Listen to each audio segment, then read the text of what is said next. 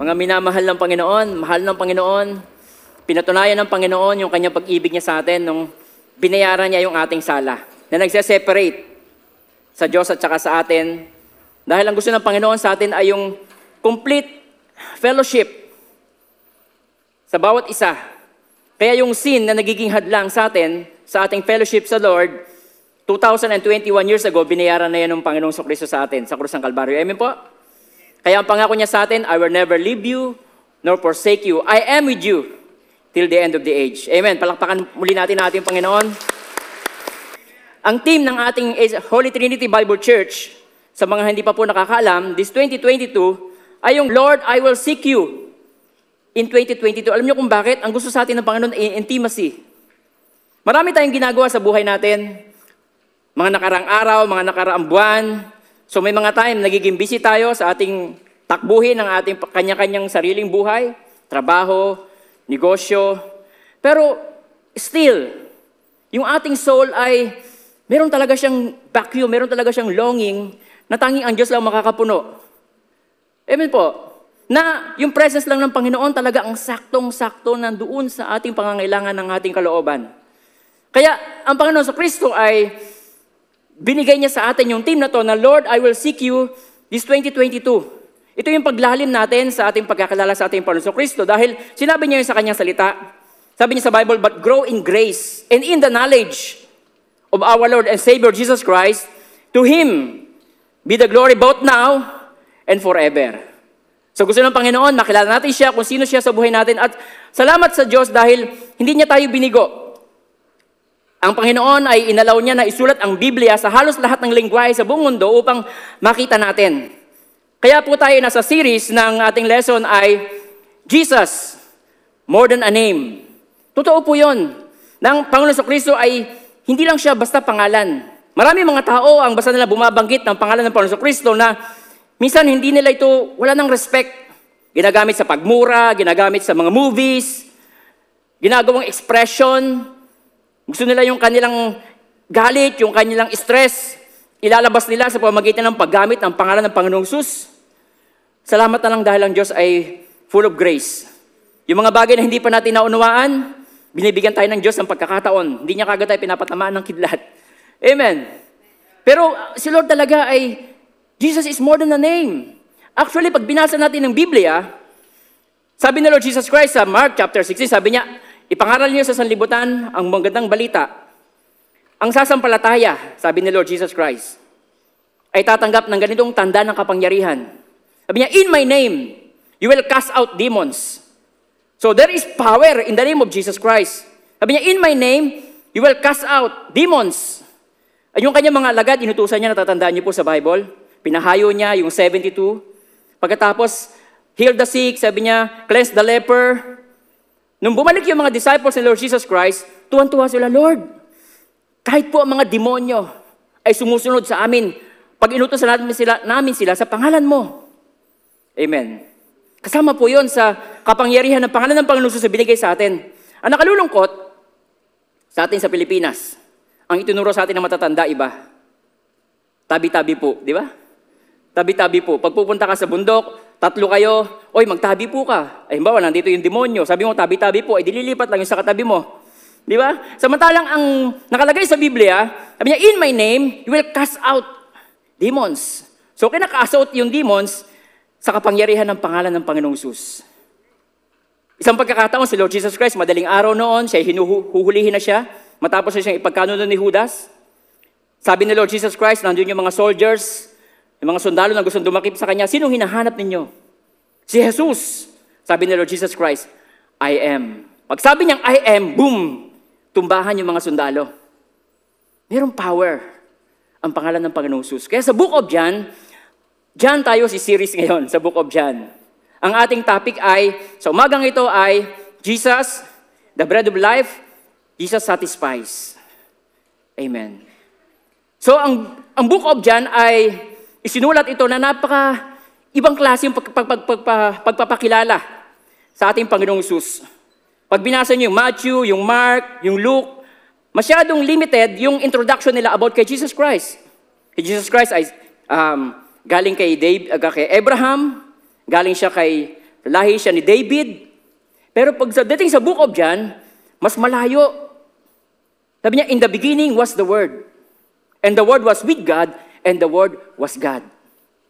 Dito, sa book of John, introduction pa lang, pinakita na kagad na before everything ay mag-exist, nandun na si Jesus Christ. Ipinakikita talaga na si Jesus ay Diyos. Siya anak ng Diyos. At maraming mga magagandang bagay na gusto ng Panginoon na maunawaan natin, na makilala natin siya more than an- the name of Jesus Christ. Gusto niya yung intimacy, yung lalim ng pagkaunawa natin sa Panginoong Jesus na siya magsasatisfy sa puso ng bawat isa sa atin. Kaya sabi dito sa book of John, sa John chapter 20, verse 31, sabi po diyan, But these are written that you may believe that Jesus is the Christ, the Son of God, and that believing you may have life in His name. Amen po. So, okay na po ba kayo? Ready na po kayo? Okay, tingnan po natin yung bagong slide natin. Yan. Woo! Alin po dyan yung paborito ninyo? Na tinapay, donuts? ah, alin dyan? Alin dyan? Lahat? Okay? Yung matapos, kahit nakakain ka na ng kanin, talagang pag nakita mo siya, kahit busog ka na, hindi ka pa rin talaga tatahimik o titigil hanggat hindi mo siya nakakain kahit busog ka na ng kanin. Alin po dyan? Okay? So yung mga nakapili na, mag-PM lang po kay sa akin. At ipapasabay ko po at i-deliver ko po sa inyo. Kunti lang naman ako managa. Ano po? Amen. So makikita natin na tayo mga tao, meron talaga tayong craving, meron talaga tayong longing na until na makuha mo yung isang bagay, matikman mo yung isang bagay, hindi ka masasatisfied. Amen po. Ang paborito ko dyan, yung may dalawang tuhog ng ano, oh. Hamburger. Talaga naman, mm, kahit na tumataas na yung BP, hindi pa rin talaga maiwasang hindi o-order. Merong, tinan niyo po, kahit alam mo na masama na sa iyo, pero dahil mayroon kang craving, hindi mo siya titigilan. Di ba? Mataas na ang sugar mo, um, blood sugar, meron ng diabetes, pero andun pa din talaga. Papapansin niyo, meron talagang something in our heart na naglolong talaga tayo. Amen? Tayo mag-closing prayer at na makabili na tayo ng hamburger na iyan. Pero dito sa particular message na ito, sinabi ng sa Kristo, sabi niya sa John 6.35, sabi niya, Jesus declared, I am the bread of life. Whoever comes to me will never go hungry. And whoever believes in me will never be thirsty. Alam niyo po, yung background ng sinabi ni Lord Jesus Christ na yan, ay doon sa John chapter 6, sa verse 1, nagsimula yan sa verse 1. Ito po yung pangyayari na sa Lord Jesus Christ ay pumunta sa um, burol ng Galilee, malapit siya sa Sea of Galilee. Then yung mga tao, dahil nakita siyang gumagawa siya ng himala, nagpapagali siya ng may sakit, papala siya ng mga demonyo, siya ay sinusundan ng pagkadaming-daming tao.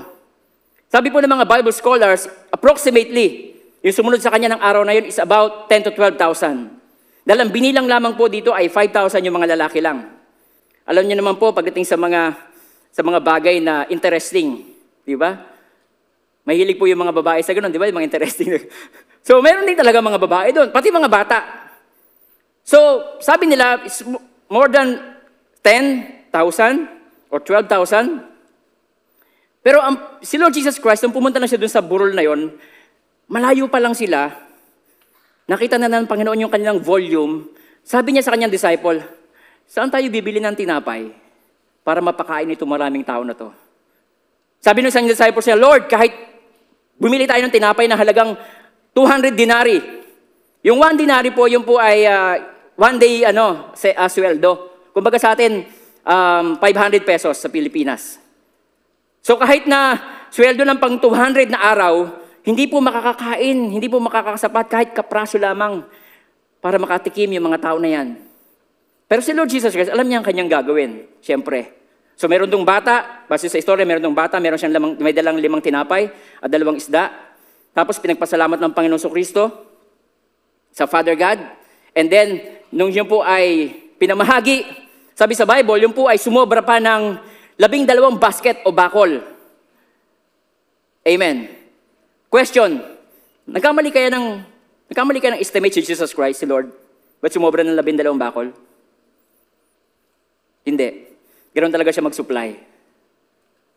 Laging sobra. Amen. Pag binigyan ka niya ng blessing, hindi yun lamang saktong-sakto sa iyo. Bakit? Ang purpose niya para yun ay may provide mo din sa iba. Maging dalaw yan ka ng pagpapala. So, hindi accidentally na nakalimutan, hindi na underestimate ni Lord Jesus Christ, overestimated. Hindi po. Ganun talaga si Lord. Kung magbigay siya, siksik, liglig ito umaapaw. At gagawin niya po yan sa bawat isa sa atin. Amen. Then, nung nakita ng mga tao na, wow, ito na yata yung propeta na hinahanap natin. So, gusto siyang gawing hari. So, nang nalaman ni Lord Jesus Christ yung kanilang laman ng kanilang puso, siya pumunta sa bundok, nag-withdraw muna siya. Pagkatapos, yung kanyang mga disciples, pagdating ng hapon, tumawid sila papuntang Capernaum. Pagtawid na ng Capernaum, hindi sumunod si Lord Jesus Christ. Pero nung sila ay inaabutan na ng malaking, malakas na bagyo, si Lord Jesus Christ ay nakita nilang lumalakad papunta sa kanila. And then, sumunod na araw, yung mga taga-ibang lugar, taga Tiberias, pumunta sila dun sa lugar kung saan pinadami ni Lord Jesus Christ. O sinundan nila si Lord Jesus Christ sa Capernaum. At pagkatapos, nung sila nakita, nung nakita nila sa Lord Jesus Christ, dito sa book of John chapter 6, verse 25 to 35, sabi diyan, nang siya'y kanilang makita sa kabilang pampang ng dagat, kanilang sinabi sa kanya, Rabay, kailan pa po kayo dumating dito? Sinagot sila ni Jesus Christ. Sabi ni Lord, katotohanan ang sinasabi ko sa inyo, ako'y hinahanap ninyo hindi dahil sa nakakita kayo ng mga tanda, kundi dahil kayo kumain ng tinapay at kayo nabusog. Huwag kayong magsumikap ng dahil lamang sa pagkain nasisira, kundi dahil sa pagkain tumatagal para sa buhay na walang hanggan. So dito, mas gusto ng Panginoon, palalimin na yung mga tao sa spiritual na bagay. Maraming tao ang nagsisik kay Lord Jesus Christ dahil sa himala. Dahil sila nakakakain. Ikaw ba naman na ang lagi na lang may libreng pagkain? Di ba lagi kang pupunta doon? Minsan nga wala ka nang pakialam kung sino yung taong naghahanda. Hindi mo na gusto siyang kilalanin, hindi mo gustong alamin ang pagkatao niya. Pero ang concern na lang ng tao ay yung kaya ibibigay sa kanya. Kaya sabi ng Panginoon, huwag kayong magsumikap ng dahil sa pagkain nasisira, kundi dahil sa pagkain tumatagal para sa buhay na walang hanggan, na ibinibigay sa inyo ng anak ng tao, sapagkat siya ang inilagay ng Diyos Ama, ang kanyang tatak. Sa kanya ibinigay ng Father God yung seal, kung saan natin matatagpuan yung pagkain ng buhay na walang hanggan. Na magbibigay sa atin ng satisfaction. Siya yung binigyan ng Diyos ng seal, ng Father God. So hindi kapwa-tao, hindi yaman, hindi relationship, kundi ang persona ng ating Panginoon Kristo. Mamaya makikita po natin sa buhay ng maraming tao na papakita ko po sa inyo. Sinabi naman nila sa kanya, verse 30, Ano ngayon ang tanda na inyong ginagawa na aming makikita upang sumampalataya kami sa inyo? So naghahanap sila ng uh, mga mystical. Gusto nila ng sensational, sensation na pangyayari para magkaroon talaga sila ng tiwala kay Lord.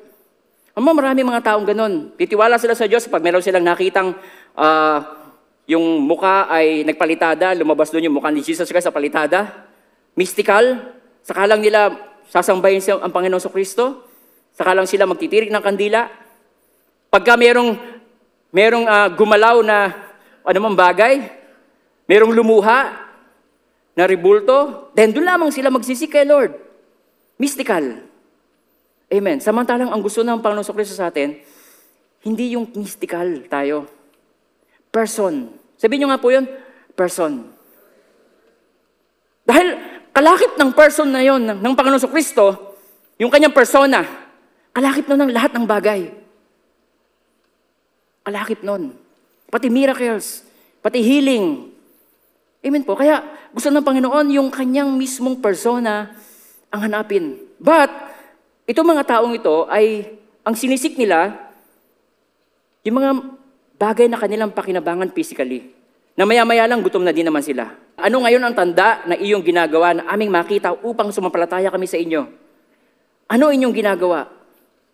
Ang aming mga ninuno ay kumain ng mana. Tinutukan niya si Moses. Pina, si Moses ang nagpadala ng, uh, ng panahon nila, ang akala ng mga Israelita, si Moses ang nagpo-provide ng mana. So sabi niya, kung si Moses nga nag-provide ng mana, ng miracle do sa aking mga ninuno, higit ka pa ba kay Moses? Parang ganun ang gusto nilang sabihin. Sabi dito, ang aming mga ninuno ay kumain ng mana sa ilang, gaya ng nasusulat, kanyang binigyan sila ng tinapay na galing sa langit upang kanilang makain. Sinabi sa, kanila ni Jesus Christ. Sabi niya, katotohanan sinasabi ko sa inyo, hindi si Moses ang nagbigay sa inyo ng tinapay na galing sa langit, kundi ang aking ama ang nagbibigay sa inyo ng tunay na tinapay na galing sa langit. Sapagkat ang tinapay ng Diyos na bumababa mula sa langit ay nagbibigay ng buhay sa sanlibutan. Sinabi ni Jesus sa kanila, Ako ang tinapay na buhay. Hindi niya sinabing, Ako ang tinapay ng buhay. Sinabi niya, Ako ang tinapay na buhay. Ibig sabihin, pag tinanggap mo si Lord Jesus Christ, buhay siya sa puso mo. Kikilos siya. Gagawa siya. Amen po. Ang lumalapit sa akin ay hindi na magugutom at ang sumasampalatay sa akin ay hindi na mauuhaw. Alam niyo yung mga tao na yon, kung iisipin natin parang, wow, ang dami na namang taong naghanap kay Lord Jesus Christ. Matutuwa tayo, di ba? Pero si Lord, alam niya laman ng puso ng tao. Amen. Kaya sabi niya, sabi ng mga tao, Lord, kailan ka pa dumating dito? Sabi ng Panginoon Kristo, hinahanap niyo ako hindi dahil sa nakakita kayo ng miracle o ng tanda o sign na ako talaga ang Mesias, kundi dahil kayo nabubusog. Amen. They were looking for Jesus for the wrong reason. Hindi yung pag, pagpupursute nila kay Lord Jesus Christ ay para talaga makilala siya, maramdaman yung kanyang presensya, yung kanyang paghipo. Hindi. Ang hinahanap nila ay pagkain. Yun ang kanilang reason. Dahil yung pagsunod nila sa Panginoon ay patungkol sa material na bagay. Pero si Lord Jesus Christ, malalim ang tingin niya sa atin. Tagusan. Hanggang sa ating kaluluwa. Alam niyo po ang concern ni Lord Jesus Christ, bakit niya sinabihan yung mga tao na pwede naman niyang pakainin yung mga yon? Pwede naman siyang gumawa na naman ng miracle para masatisfy yung mga tao. But, si Lord Jesus Christ ay Diyos na lumikha sa atin. Alam niya tayo ay tripartite, spirit, soul, and body. Kaya alam ni Lord Jesus Christ at ang concern niya, sa puso ng Panginoon sa Kristo, they had full stomach, but empty soul. Alam niyo maraming mga taong ganyan. Meron, they are full stomach, yung busog sila, mayaman sila, but meron silang empty soul.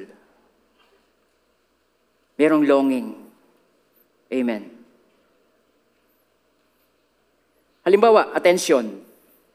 Naglulong ka ng attention. So, ang ginagawa mo, you buy friends. Binibili mo mga kaibigan mo. Papakainin mo sila, bibigyan mo sila ng mga bagay, ililibre mo sila. But, binibili mo sila. Dahil gusto mo attention. Amen po. You buy friends. Kung ano-anong ginagawa mo sa iyong katawan. Papatato ka kung saan buong katawan na. Pati nga mukha eh. Kung, kay, kung kailang kaya lang tatuan yung, yung eyeball siguro, tsaka yung tonsil, baka patatuan na din eh. Di ba? Pero ang purpose talaga is attention, makapag-draw ng attention. Meron tayong longing sa ating soul na hindi kayang ibigay ng tao. Matangi ang Diyos lamang ang makapupuno nun. Kaya ang concern ni Lord Jesus Christ, they had full stomach but empty soul. Hindi ka ba natutuwa na si Lord Jesus Christ, hindi lamang ang concern niya sa iyo ay physical, kundi pati ating kaluluwa. Pati yung ating soul. Gusto niya ng satisfaction sa buhay natin. Amen po. To be accepted. We long to be accepted. Yung approval ng mga tao. Kaya nagtatry try hard tayo, eh, trying hard. Nagiging man-pleaser tayo. Dadamit ka ng maayos para yung focus ng mga tao na sa iyo. Pagpasok mo dyan, ikaw yung pinakakakaibang suot. Neon color, di ba? Para glowing in the dark. Pag brown out, psh, ikaw lang yung nag-stand out doon. Di ba na-experience natin minsan, gusto natin yung ganon, yung ang attention nila na sa atin? Tanggap nila tayo, approve nila tayo, kaya kung ano-ano ating ginagawa. We long for security. Ang hinahanap natin ay sa dami ng pera. Para tayo ay secured. Samantalang hindi naman talaga sa dami ng pera ang security. Isang sunog lang yun eh. Isang sunog ng bahay, ng iyong negosyo, wala lahat. Isang budol-budol lang yon, wala lahat. Amen po. Nasa klase ng trabaho, Akala natin, pag ito na ang trabaho mo, secured ka na. Meron ka ng security. Hindi oh. Kung gusto mo ng security, asawa ka ng security guard. Joke lang. Joke lang. Yung iba kasi sa inyo natutulog na agad eh. Alam mo, yung, yung antok, um, labanan mo yan. Kasi yung ex mo nga, di ka na pinaglaban eh. Tapos yan, papatalo ka pa. Di ba? labanan mo yung antok. Okay? So, relationship. We long for relationship. Akala natin ang relationship ay magbibigay ng satisfaction sa atin, kaya paiba-iba ng boyfriend, paiba-iba ng girlfriend. Alam nyo, nakakalungkot doon. Short-time satisfaction sa wrong relationship, magdudulot ito sa inyo ng mahabang panahon ng guilt and condemnation. Tama po ba? Short time na pag-give in sa sin, meron siyang mahabang resulta ng guilt. Kabigatan sa puso, hindi ka maka-breakthrough, hindi ka makapag-worship sa Panginoon. Dahil nasa, nandun tayo sa maling paghahanap ng yung ating satisfaction. Kaya pinakikilala ng Panginoon Kristo ang kanyang sarili. We long for value at saka worth natin. Amen. Alam niyo yung mga tao na yun na kinakausap ni Lord Jesus Christ, hindi pa rin nila magets na ang sinasabi ng Panginoon Kristo ay hindi literal na pagkain, kundi spiritual na pagkain para sa ating kaluluwa. Jesus discerned something very wrong about their enthusiasm. Kaya si Lord Jesus Christ, kinorek niya yung mga tao. Alam niyo po, errors of the crowds. Instant satisfaction. Alam niyo ito yung mga taong nandito, tingnan natin yung una. Siya po ay si J.K. Rowling. Siya po yung author ng ah, yung Harry Potter. So sikat siya, marami siyang pera. Pero sabi niya, sabi niya, it's so, so difficult to describe depression. To someone who never been there. Because it's not sadness, sabi niya, but it's the cold absence of feeling that really hollowed out feeling. Yung depression na yon, sa kabila ng kanyang kasikatan, malakas ang benta ng kanyang mga obra. Amen po. Alam nyo, actually, sa kanyang isang sa, sa movie niya, naglagay siya doon ng isang karakter na tinawag na si Dementor. Si Dementor, doon sa Harry Potter, siya yung soul-sucking creature. Yung mga nadidepress, yung mga nalulungkot, siya yung kumukuha ng mga soul. Hinihigop niya yon. Ano ang point? Kahit sikat ka, kahit na ikaw ay sa tingin mo successful ka, pero meron pa ding longing ang bawat isa na hindi kayang punuan. Susunod, tunin natin. Si Jim Carrey, kilala si Jim Carrey, panahon namin to eh. Talaga namang inaabangan namin yung mga patawa niya. Pag may movie si Jim Carrey, talagang pinapanood namin yan. Markila kami ng, ng uh, VHS tape.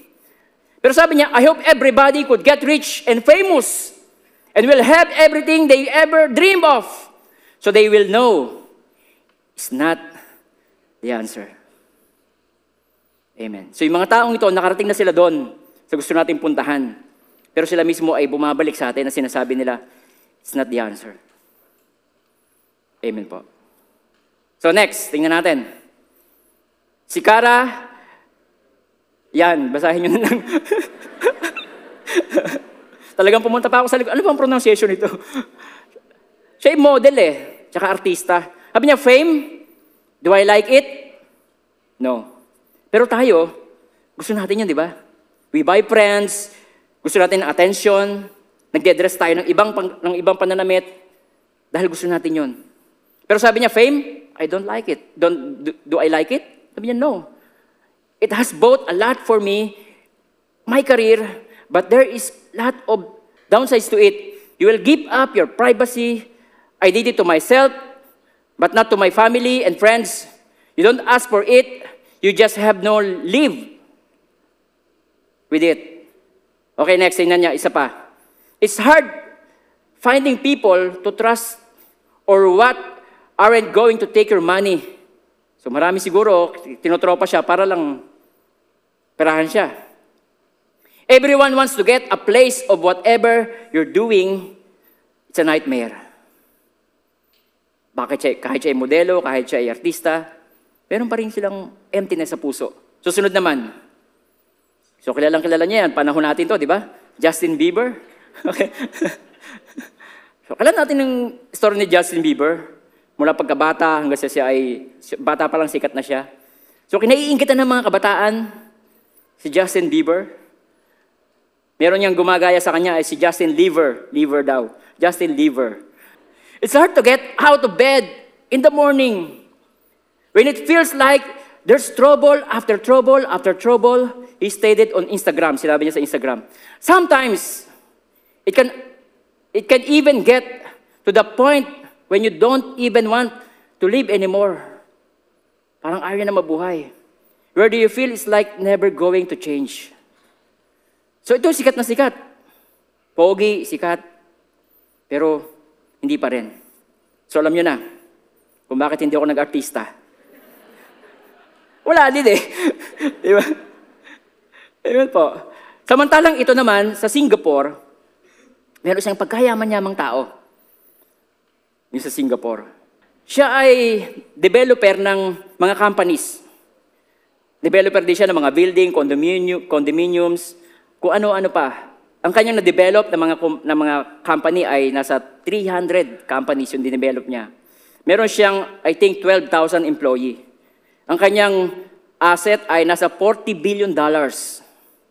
Pero sabi niya, Philip explained in the interview that he was always in search for a better life, a better purpose, a better me, a better everything, until he discovered that he was seeking all the wrong things. Mr. Nang explained that the missing place in his life was knowing God through our Lord Jesus Christ. Doon niya lang nakita yung tunay na satisfaction nung tinanggap niya na si Lord Jesus Christ sa puso niya. Kaya Jesus Christ is not just a name. He is more than a name. Pwede niyang baguhin ang puso mo. Pwede niyang baguhin ang panlasa mo. Pwede niyang tugunan yung craving mo, yung longing mo. Amen po? Kaya doon tayo nakatutok sa ating series ngayon, Jesus Christ is more than a name. Amen. Kaya sabi ng Panginoon Kristo, sa 27 ng John chapter 6, do not labor for the food which perishes. Do not labor. Ano ang nakakalungkot sa maraming tao? Pag Sunday, mas marami kang makikita na nasa ibang lugar kaysa nasa church. Walang time sa Panginoon. Sabi ng, sabi ng Diyos, six days kayo magtrabaho. Yung ikapitong araw, italaga nyo para sa akin. Actually, ang purpose niyan para sa ating rest, kapahingahan. Pero totoo ba na ibibigay natin yung one day kay Lord? Hindi. Kasi ang worship service natin sa church ay two hours. Yung isang oras doon, tutulugan mo pa. Di ba? Tutulugan mo pa si pastor. Kaya, no wonder na talagang tayo ay meron pa rin tayong craving, meron pa tayong longing, dahil yun ang ating, maraming tao, yun ang kanilang sinisik. Kaya sabi ng Panginoon Kristo, ulitin ko yung verse, Do not labor for the food which perishes, but for the food which endures to everlasting life, which the Son of Man, si Lord Jesus Christ, will give you because the Father has set His seal on Him. Kay Lord lang ang satisfaction. Amen po mga kapatid. Tingnan niyo po, sa John chapter 6 verse 33, sabi diyan, For the bread of God, who is comes down from heaven and gives life to the world. Notice four things about sa verse na yan. Ang number one, that bread, o si Lord Jesus Christ, the bread of life, is supernatural. Why? Because yun ay galing sa heaven. Hindi siya galing sa panadirya. Galing siya sa langit. Supernatural. Amen po. Pangalawa, this bread is vital. It gives life. Ngayon, pagka ikaw ay meron ng problema sa kalusugan mo, may mga tinapay na hindi ka na pwedeng kainin. Nasa halit na makatulong sa iyo, makakapagdagdag ng blood sugar mo. Amen po. Samantalang, sa Lord Jesus Christ, the bread, the bread of life, talagang ibibigyan kanya ng life. Buhay. Hindi lamang buhay na nag-exist ka, kundi buhay na may latoy. Sa salitang Cavite, buhay na may latoy, buhay na ganap at kasiyasiyang buhay. Pangatlo, This bread is global. Sabi niya sa kanyang salita, life to the world. Pang buong mundo yan. For God so loved the world. Pangkalahatan.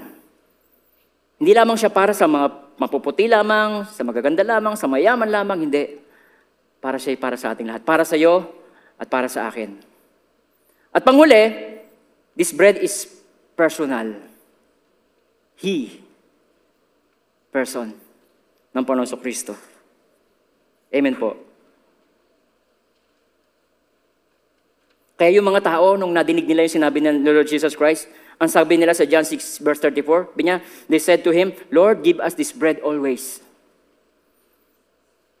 Nawa yun din ang maging long desire ng ating puso. Lord, every day, ikaw ang aking kinauuhawan. Talaga may mga time, nilulong, nilulong ko yung presence ng Panginoon. Marami kang feeling na nanaramdaman, feeling ng masaya ka, feeling ng busog ka, feeling na inaantok ka, feeling na bagong sweldo ka, di ba? Ang saya-saya nun, di ba? Pero iba pa rin eh.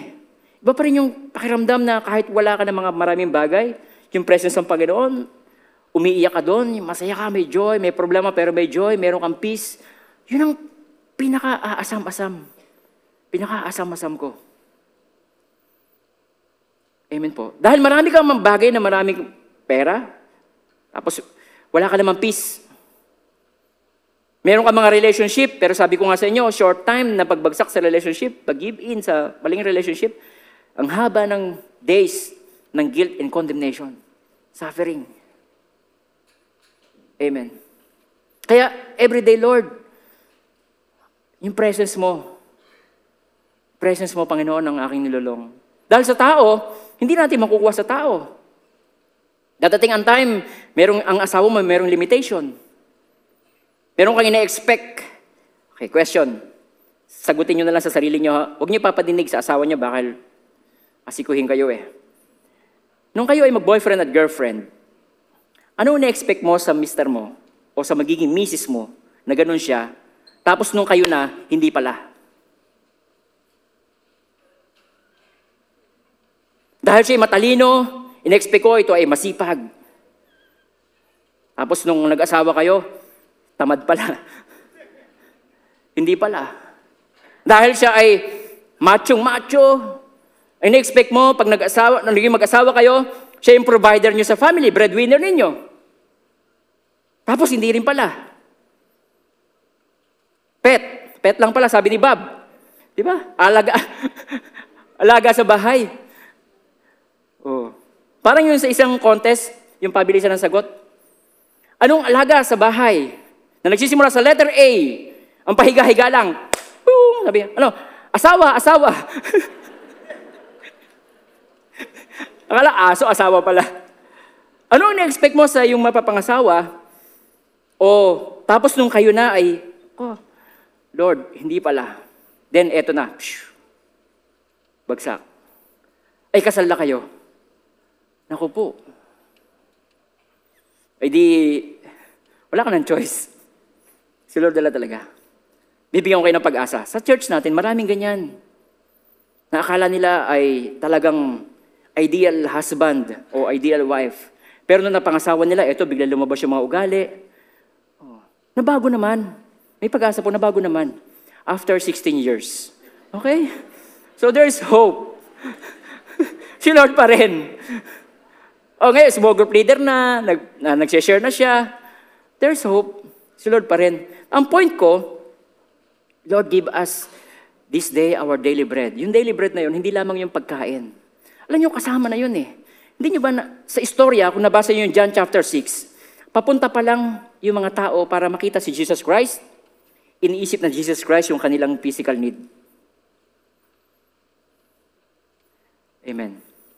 Papunta ka pa lang kay Lord, iniisip niya na yung mga kailangan mo. Nasa, kasama na siya doon.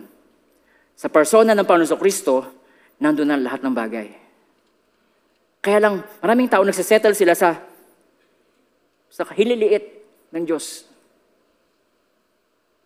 Doon sila nagsisettle sa hililiit ng Diyos. Pakinabang kay Lord. Pag okay na uli, Wala na. SM, SM na. Kanda follow up ka na. Wala po kayo ng linggo. Eh, pasensya na. Nag-sale eh. Nang hinayang kami. Di ba? Bakit po wala kayo ng Sunday? Eh, may ano, may reunion kami. Nagsisettle, maraming tao nagsisettle sa hinliliit. Kumbaga, kumbaga, so to speak, hindi yung buong persona ng Panginoon Kristo. Amen po. At ang gusto ng Panginoon sa atin, siya mismo ang hanapin natin. Jesus more than a name. Sa John chapter 6 verse 35, And Jesus said to them, I am the bread of life. Kaya sinabi niya, pinakilala niya, ako ang tinapay na nagbibigay buhay. Pinakilala niya yung kanyang persona, yung kanyang pagiging Diyos. Hindi, hindi lamang natural bread. Given ko na yan, pag, sa, pag, pag ako ay tinanggap ninyo, nanampalataya kayo sa akin, kasama na yun doon. Pero higit sa lahat, si Lord mismo. Sabi niya, I am the bread of life. He who comes to me shall never hunger. And who believes in me shall never be thirst. Sabi ng Panginoon Kristo. Now, how Jesus satisfies? If Jesus satisfies, how? Jesus satisfies. satisfies. Alam niyo po, hindi aksidente na si Lord Jesus Christ ipinanganak doon sa Bethlehem. Alam niyo po ba ibig sabihin ng Bethlehem? Beth is house and Lehem is bread. House of bread. Doon siya pinanganak si Lord Jesus Christ. He satisfies sustainably. Ibig sabihin nun, siya yung, siya yung source na hindi na kayang ma-deplete. Unlimited supply. Kaya kanyang panatilihin. Kaya kanyang panatilihin kontento. Kaya kanyang panatilihin matibay. Kaya kanyang panatilihin matatag. He satisfies sustainably. Kaya sabi niya sa John 6.35, And Jesus said to them, I am the bread of life. He who comes to me. Person. Person ng Panginoon Kristo. Siya ang ating kailangan. Alam niyo po, dahil ganun ang Panginoon Kristo sa buhay natin, He satisfies, He supplies our needs. Mawawalan ka ng pangamba na ano man ang mangyayari sa paligid mo, hindi ka pababayaan ni Lord Jesus Christ. Marami sa atin ang tayo na mga buhay ngayon na dumaan ng pandemic. So, nandito ka, ibig sabihin nakasurvive ka sa pandemic. Nakasurvive tayo. Amen po? Di ba, hindi na nagbibigay ng ayuda ang government. Pero ang Diyos tuloy-tuloy pa din. Puprovide pa din. Hindi tayo nagra-rally. Katulad ng iba na pag walang ayuda, rally. May yung 8,000, kulang daw yung 8,000.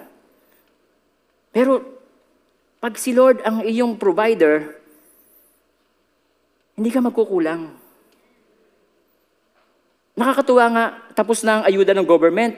Si Lord patuloy pa rin nagpa-ayuda. Meron pa rin kami natatanggap na ayuda. Iba ang Diyos.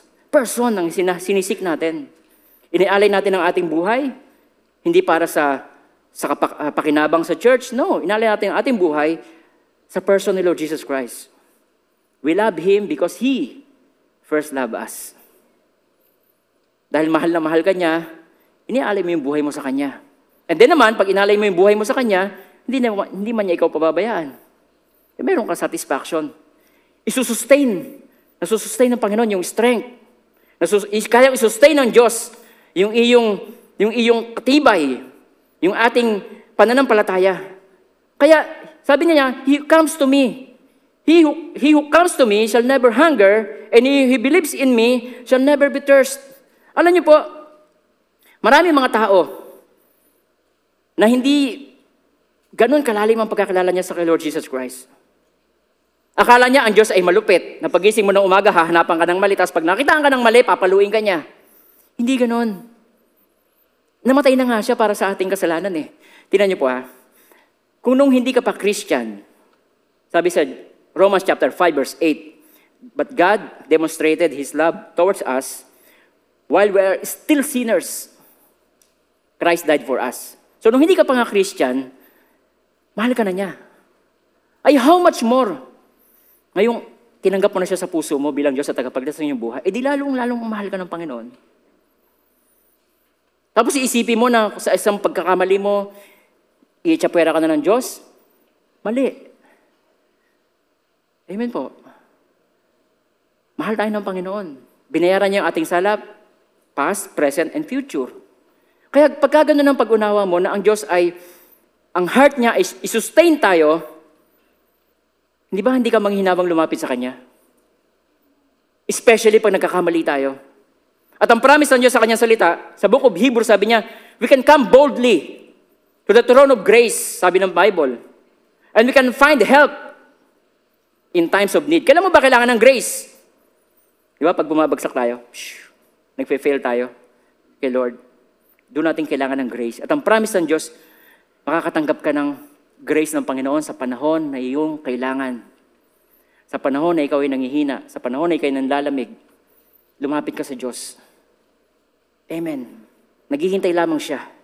Hindi ka mangangamba. Amen po. Ang problem na maraming tao, ang hinahanap ay material na bagay, hindi yung persona ng ating Panginoon Kristo. Kaya, si David, sa, sa Psalms 42, sabi, sabi sa Bible, O Diyos, ang aking kaluluwa ay nalulumo sa loob ko. Naranasan mo na ba yun na ikaw ay nalulumo, discouraged ka? May pera ka pero you are so discouraged. Discouraged ka na sa sarili mo, discouraged ka sa takbo ng pamilya mo, discouraged ka na sa iyong Christian life.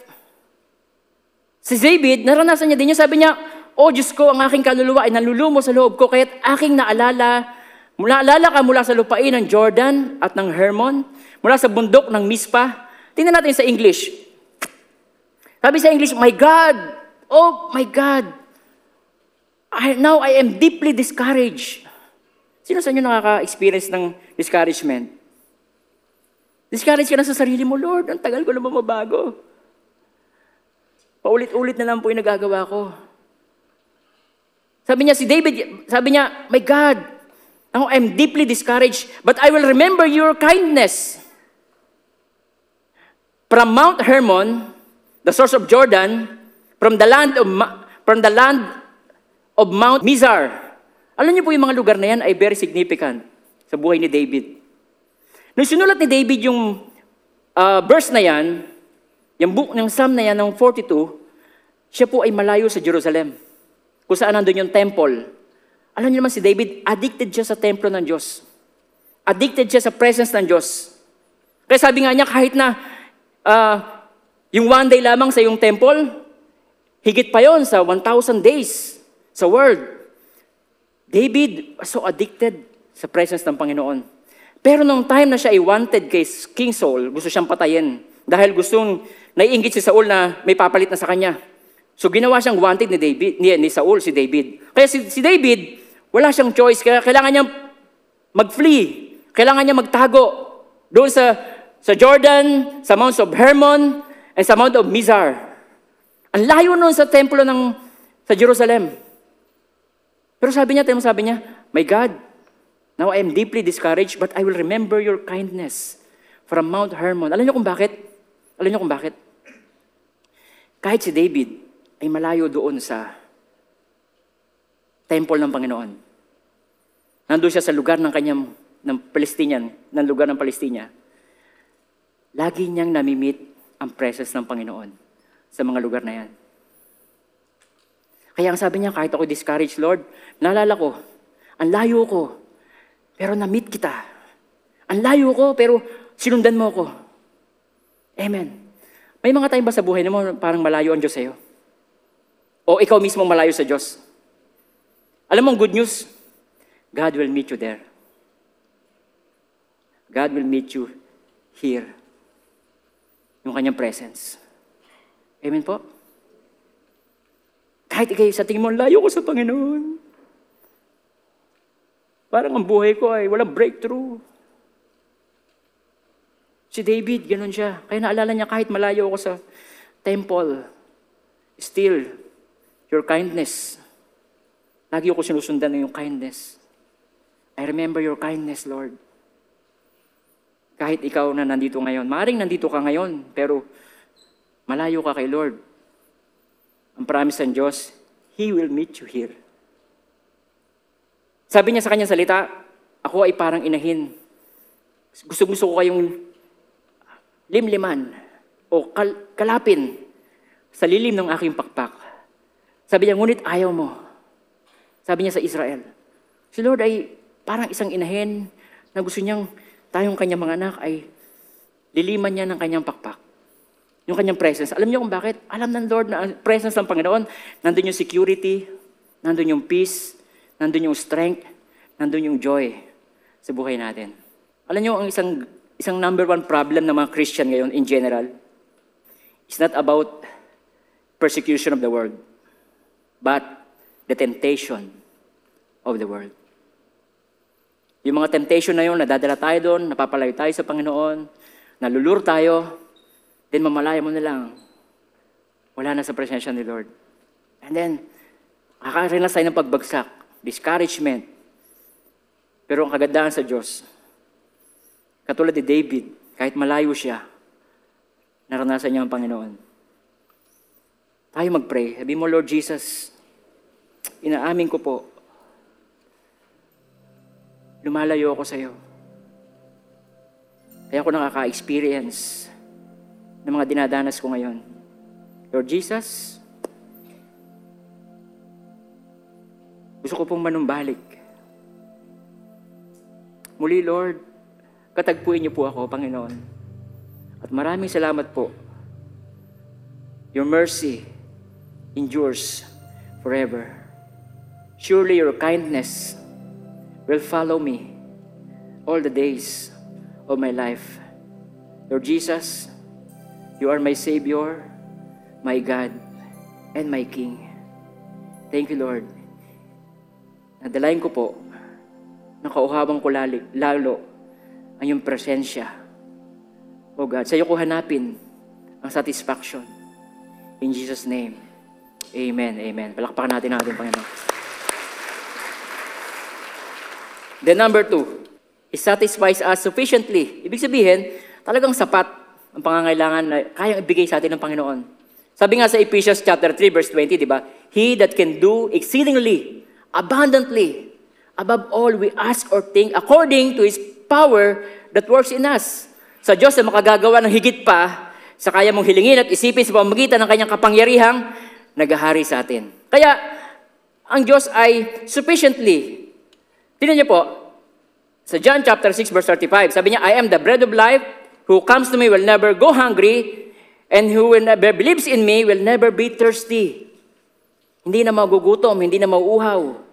So may kinalaman niyo sa dami ng kaya niyang ibigay. May, kina, may, kina, may kaya, uh, kinalaman niya sa yung need. Emotional need, spiritual need, material need, physical need.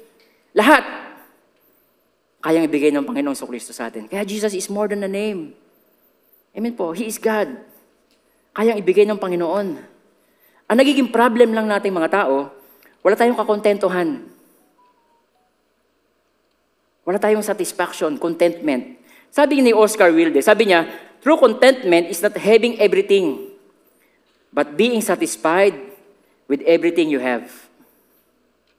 Yun ang tunay na contentment. Yung meron ka na, satisfied ka doon, masaya ka doon. Alam niyo po, katulad ng mga Israelita, nung nandun po sila sa, sa ilang, mainip na sila doon sa kanilang travel. Yung pagpunta sa lubang pangako. Actually, hindi naman kasalanan ng Diyos, kaya sila ay humahaba yung kanilang process papunta sa promised land. Umabot sila ng 40 years. Eh kung totoo, sabi nila, kung tutuusin daw, dapat 40 days lang, nandun lang kagad sila sa promised land. Kaya lang, itong mga Israelita, masyado silang mareklamo. Nagreklamo lagi sila. Wala bang tubig dito? Papatay mo ba kami dito sa gutom? Mabuti pa nandun kami sa Egypt. Meron kaming sibuyas, meron kaming garlic. Hmm, paborito nila yon. Di ba? Samantalang dito, mana. Tignan niyo po, ang bayan ay nagsalita laban sa Diyos at laban kay Moses. Bakit niyo kami iniahon mula sa Egypt upang mamatay sa ilang? Di ba ang purpose ng Diyos sa kanila? Mamatay sa ilang? Hindi. Ang plano ng Diyos sa kanila, ilipat sila sa lupang pangako flowing with milk and honey. Kaya lang yung kanilang pagiging reklamador, yun ang nagpapadelay sa kanilang process. Sabi niyo nga pa, nagpapadelay sa process. So, minsan alam na natin bakit ang tagal yung process. Kasi nga, yung reklamo. Bakit nyo kami iniahon mula sa Egypt upang mamatay sa ilang sapagkat walang pagkain at walang tubig? At ang aming, ang kaluluwa namin ay nasusuya na sa walang kwentang pagkain ito. Sabihin, yun ay mana na galing sa Panginoon. Healthy food yun dahil wala naman yung mga chemicals. For 40 years, sila ay na-maintain ng pagkain na yon. Then, nagre-reklamo sila, nasusuya na sila. Suyang-suya na kami sa walang kwentang pagkain ito, nagre-reklamo sila. Alam nyo, anong nangyari? Pinadala sila ng Diyos ng ahas. Pinagkakagat sila, tapos yung mga nagre-reklamo, namamatay. Amen po. May mga bagay na meron na tayo pero kulang pa din sa tingin natin. Wala tayong satisfaction. Gusto natin kumita ng kumita. Hindi naman sinasabing masama yung kumita, pero hindi yung sa dami ng yung possession. Kundi sa iyong obsession. Iba yung meron kang satisfaction sa iyong possession, iba yung meron kang obsession. Gusto mo pa ng higit pa sa iyong mga possession. Amen. Kaya sila nagrereklamo sila.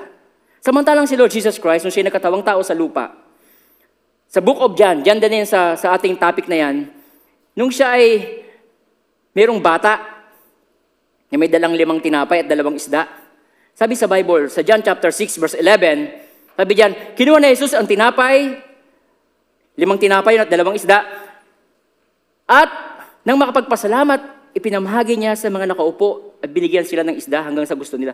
Si Lord Jesus Christ, kahit siya ay Diyos na makapangyarihan sa lahat, hari ng mga hari, marunong siya magpasalamat sa mga maliliit na bagay. Limang tinapay at dalawang isda lamang, nagpasalamat siya. Amen. Hindi siya nagreklamo na, hindi niyo ba kilala kung sinong nandito ngayon? Ako si Jesus, ang lumikha ng lahat ng bagay. Yan lang ang daladala niyo. Walang ganon. Marunong siya magpasalamat. Limang tinapay, dalawang isda, pinagpasalamat ni Lord Jesus Christ. Marunong ka ba magpasalamat sa maliliit na bagay na binibigay ni Lord sa iyo? We.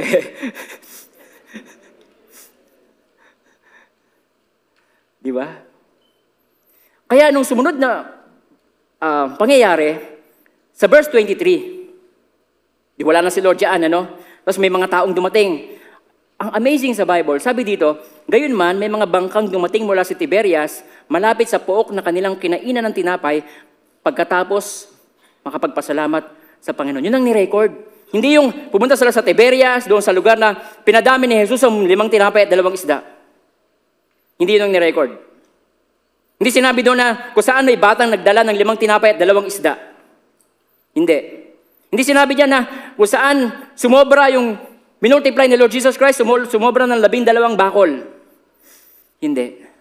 Ang ni-record, kung saan nagpasalamat si Jesus. Even Jesus Christ, marunong siya magpasalamat sa mga little things, small things. Amen. Satisfied siya ang Panginoon sa Kristo. Kaya magkaroon tayo ng puso mapagpasalamat. Paano mo na-appreciate yung mga blessing ng Diyos sa'yo? Minsan nag-uusap kami mag-asawa, misis ko. Sabi ko sa kanya, alam mo, nakakatuwa. Hindi man tayo kagaya ng ibang tao na kung dumating ang pera ay bulto. Bulto, daang libo, milyon. Pero yung dating na blessing sa atin, yung pakunti-konti, kumpara sa bultuhan.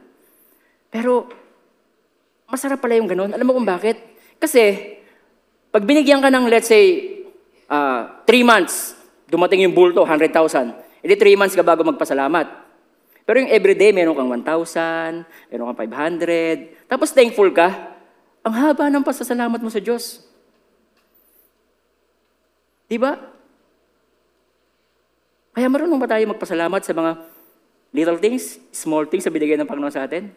Well, si Lord Jesus Christ, ganun siya. Magandang dapat nating gayahin. Ugali na Jesus. Marunong magpasalamat. Yun ang nirecord sa Bible. Yung kanyang pagiging mapagpasalamat. Amen po. Ang, ang blessing naman ng Diyos sa atin, sufficient. Hindi tayo magkukulang.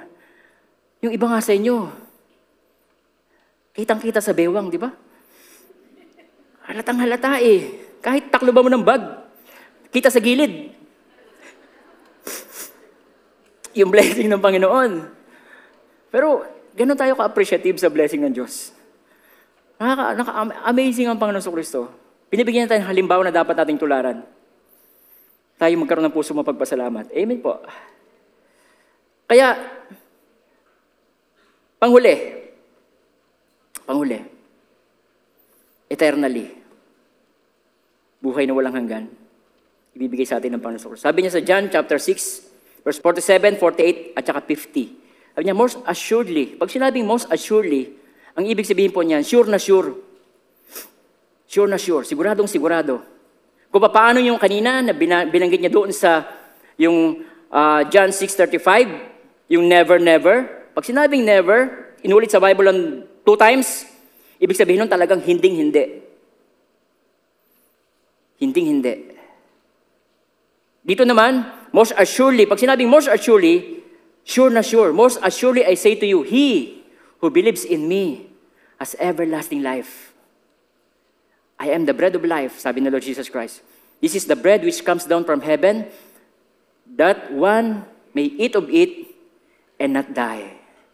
Alam niyo po tayo mga Christian, tayo mga Christian, hindi binanggit sa Bible na pag ang isang Christian namamatay ay namatay o binawian ng buhay. Ang ginagamit na term, natutulog. Sabi ni Lord Jesus Christ kay sa mga alagad niya, punanta tayo doon, gisingin natin si Lazarus. Amen po. Sa book of Thessalonians, sabi niya, those who are asleep. Amen. Why? Hindi tayo namamatay. Meron tayong buhay na walang hanggan na binigay sa atin ng Panginoon Kristo. Amen. So, reviewin natin. Number one, He satisfies sustainably.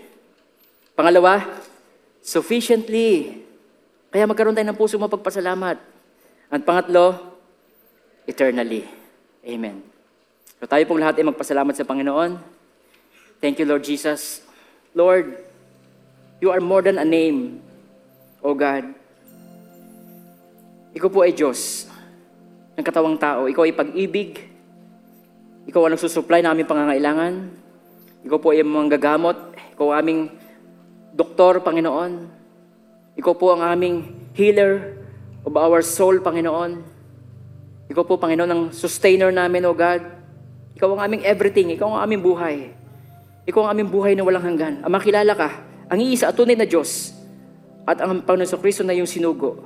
Kaya Lord Jesus, sa umaga pong ito, tinatanggap ko po kayo bilang Panginoon, Hari, at tagapagligtas ng buhay ko. Pagharian niyo po ang bawat isa po sa amin, Lord, mula po ngayon hanggang sa kami po ay humarap sa iyo. In Jesus' name, Amen, Amen.